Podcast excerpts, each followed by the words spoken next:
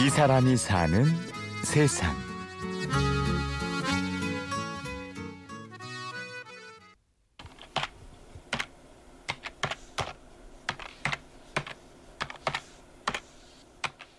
태양신. 올해로 81세 조광현 할아버지의 이름 앞에 붙은 타이틀입니다. 할아버지의 아침은 오늘도 분주한 것 같은데요. 아가 24시간 다 해요. 거의 자는 시간 빼고 먹는 시간 빼고 자다가 화장실 가고 싶을 때 일어나면 그때 또 뭐 새로운 거 뭐 있나 없나 들춰보고 조광현 할아버지는 한 인터넷 사이트에서 궁금증을 가진 사람들의 질문에 답을 하며 하루를 보냅니다. 이곳에선 내공이 꽤 높은 편이라고 하네요. 제가 그 워낙 퀴즈를 좋아하는데 질문한 거에 대한 답하는 걸 시작하니까 12년 됐습니다. 이제 댓글 달고 채택이 된 거에 의해서 그걸로 등급이 올라가죠. 제일 높은 등급이 태양신인데 태양신 중에서도 지금 75위, 오늘 현재 75위입니다.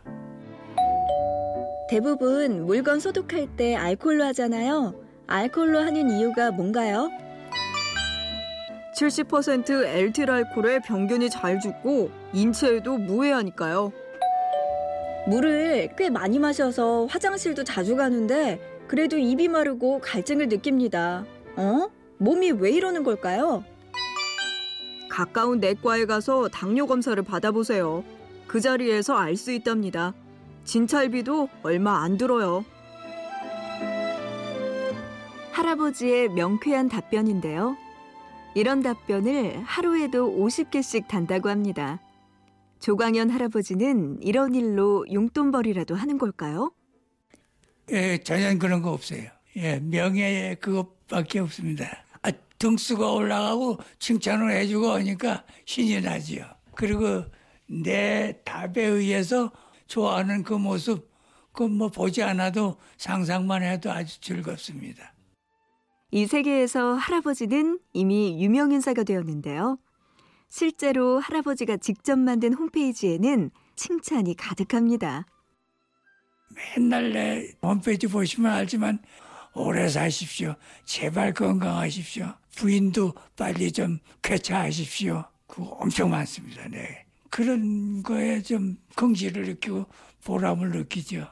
아르바이트는 여대생이 쌀, 보리, 콩, 뭐, 조, 내가 당뇨병 환자라니까 당뇨병에 좋다는 걸 조사를 해가지고 택배로 보내줬는데 엄청 많이.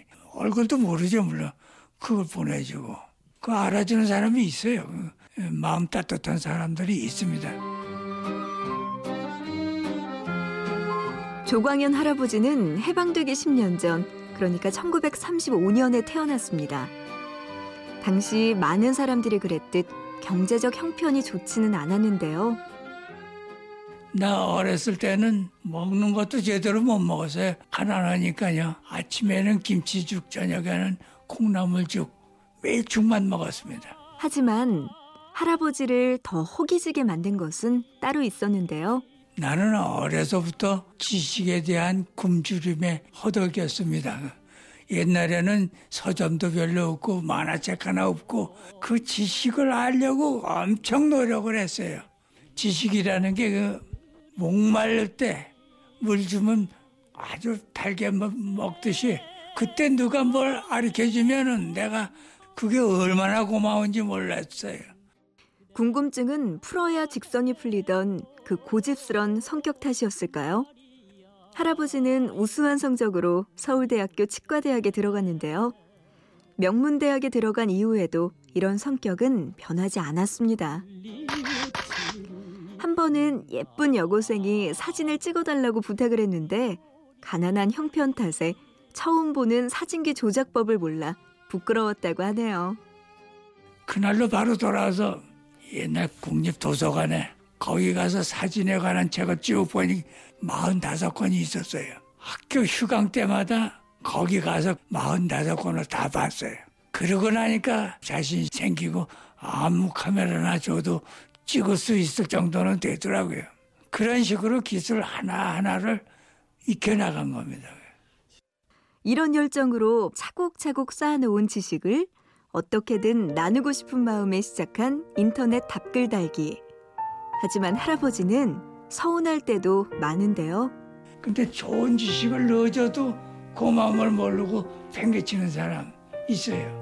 열심히 그냥 몇 시간씩 자료를 뒤져서 어, 댓글을 달아주면은 보지도 않고 자기 성격에 안 맞는다고 그냥 욕부터 하고 특히 요 아들뻘 손주뻘 되는 애들한테까지 욕 먹는데 그건 정말 비참하죠. 상당히 비참합니다.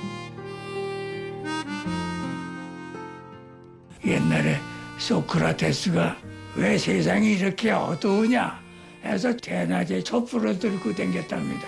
그런 심정이에요. 81세의 적지 않은 나이인데다 두 차례의 암수술, 폐결핵과 당뇨까지 겪은 할아버지는 언제까지 이 일을 할 수 있을까 이제 현실적인 고민을 하게 됩니다. 이제는 뭐 죽을 나이가 꽉 찼는데 별로 바람은 없지만은 그래도 죽는 순간까지 나도 지식을 더 많이 흡수하려고 노력할 거고 그 지식을 많은 사람한테 알리려고 노력할 거지. 그게 내 희망이에요.